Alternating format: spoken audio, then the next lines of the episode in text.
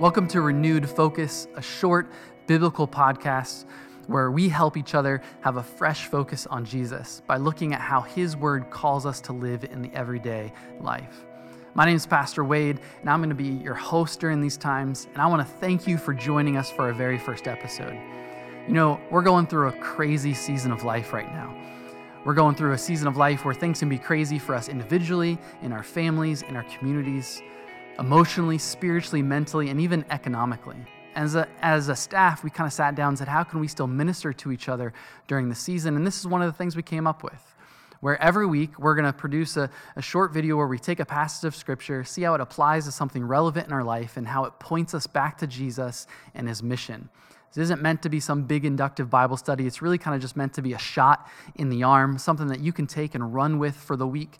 And you can go deeper with the topic on your own time and maybe discuss with a group of friends or in your Renew group or whatever. And for this first episode, we're going to be talking about the topic of trials.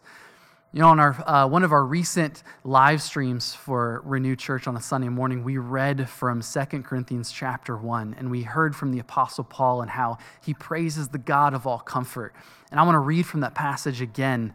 And so if you want to turn with me, if you can, wherever you're listening to or watching, we're going to be reading from Second Corinthians chapter 1, verses 3 all the way through verses 7. And it says this.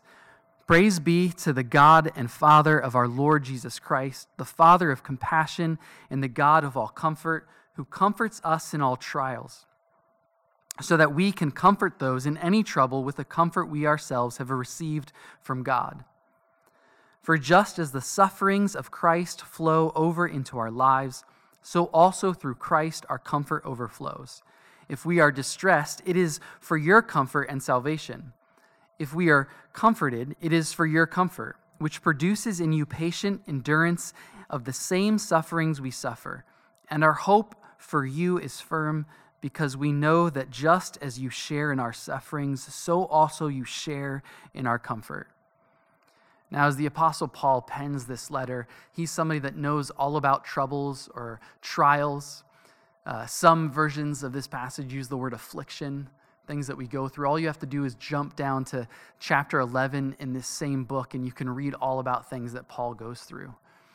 But yet he still praises God for being the God of all comfort. And even when people are going through, so whatever he's going through, and he's calling people that he's writing to, that anything they're going through, that they still need to lean on the God of all comfort. What I really want to do is kind of zero in on verse 5 here.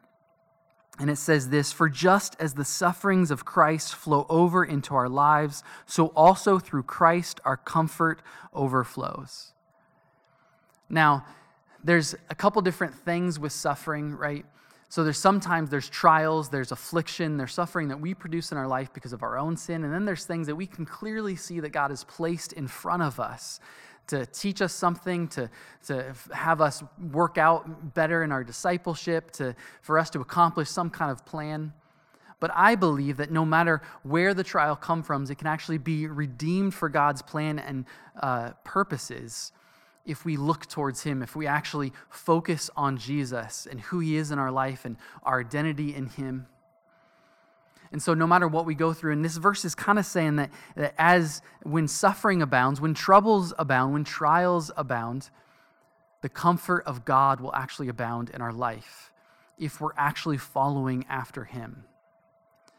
But this verse can sometimes kind of kind of be up in the clouds. We don't really know what it necessarily means or, or how do we actually experience, how do we actually feel the God of all comfort? How do we actually experience that through the troubles and the trials we go through? You know, sometimes when we go through a trouble or a trial, we'll have people uh, quote different verses, right? And they'll just kind of throw them out a little flippantly. One of them is if you look at, uh, you know, James 1 and verse 2 Consider it pure joy, my brothers, whenever you face trials of many kinds. Sometimes that's just quoted to us and kind of thrown at us. But what people kind of just run over is that there's this action involved, this consider. And for us to actually have pure joy through the trials that we come into, we actually have to take up action. And I think when it, when it comes to trials, for them to re, re, be redeemed for God's purpose and plan, it's all about the posture and the attitude that we take before Him. So, for us to experience that when we're going through a trial, and when we're going through suffering, or when we're going through afflictions, that when we actually take a radical posture, a radical attitude towards the situation because of how we're focusing on Jesus, it changes everything. It's a game changer. And so, what, what I want to do is, as we try to consider all these things pure joy, as we try to experience the God who meets us in the suffering, that, that where, where sufferings abound, comfort abounds, when we take that radical attitude, things change. And I want to leave you with four words that will actually help us posture ourselves correctly through trials, will actually help us adopt that radical, attitude. And so, just four quick words before we wrap up. The first one is turn. That's really where it all starts. You know, we're, we're admonished throughout a bunch of different scriptures to turn to Christ. So, my question for you is in this season of life, the trial that you're going through, how are you actually turning to Christ? Are you trying to meet the trial head on out of your own power, out of your own strength? Are you actually turning to Him? Are you actually focusing your life, your heart, your mind on Him? There's different ways to do that.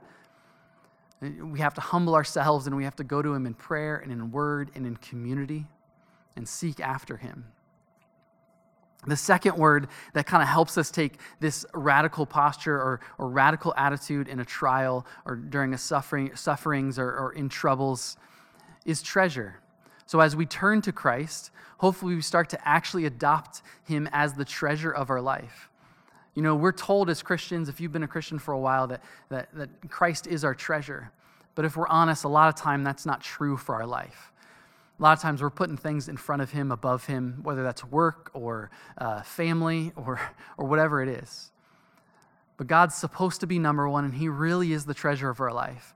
And so, if we're going to have the correct posture during a trial or a trouble or affliction, then we have to turn to Him and we have to also ask the question is he really the treasure of my life right now? And that really can change how we experience what we're going through. The third word is this is train. I think God actually wants to train us during these times. And we actually have to look at it that way. So as we turn to him and then we, we figure out that he's our, the treasure of our, of our heart and our mind and our life, and we actually ask ourselves, is he really there? Is he really number one in our life? we can start to actually see and take a step back and see is this trial actually a way where we can train to be a better disciple? We can train to actually seek after Him in whatever He has us, whether it's a situation with our family or our friends or with our coworkers. Is there something that He has for us that He wants to train us for during this time? We can actually look at it that way. And the fourth word is tackle. So we can, we can turn to Christ, we can place him as the treasure of our heart, we can actually look at the situation that it's actually a training ground for us, and then we can actually then tackle that trial and use it for his plan and his purposes. Because I really think that God wants to push us back to him and his mission. Everything is connected to his message right? We're here to make disciples that make disciples. And the stuff that we go through isn't removed from that, it's actually completely wrapped up and involved in it.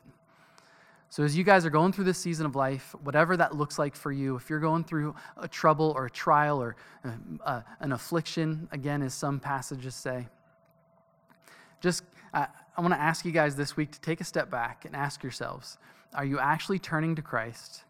Is he actually number one in your heart? Is he the treasure of your life right now? Can you actually take a posture and actually think about it as a, as a training ground for your life?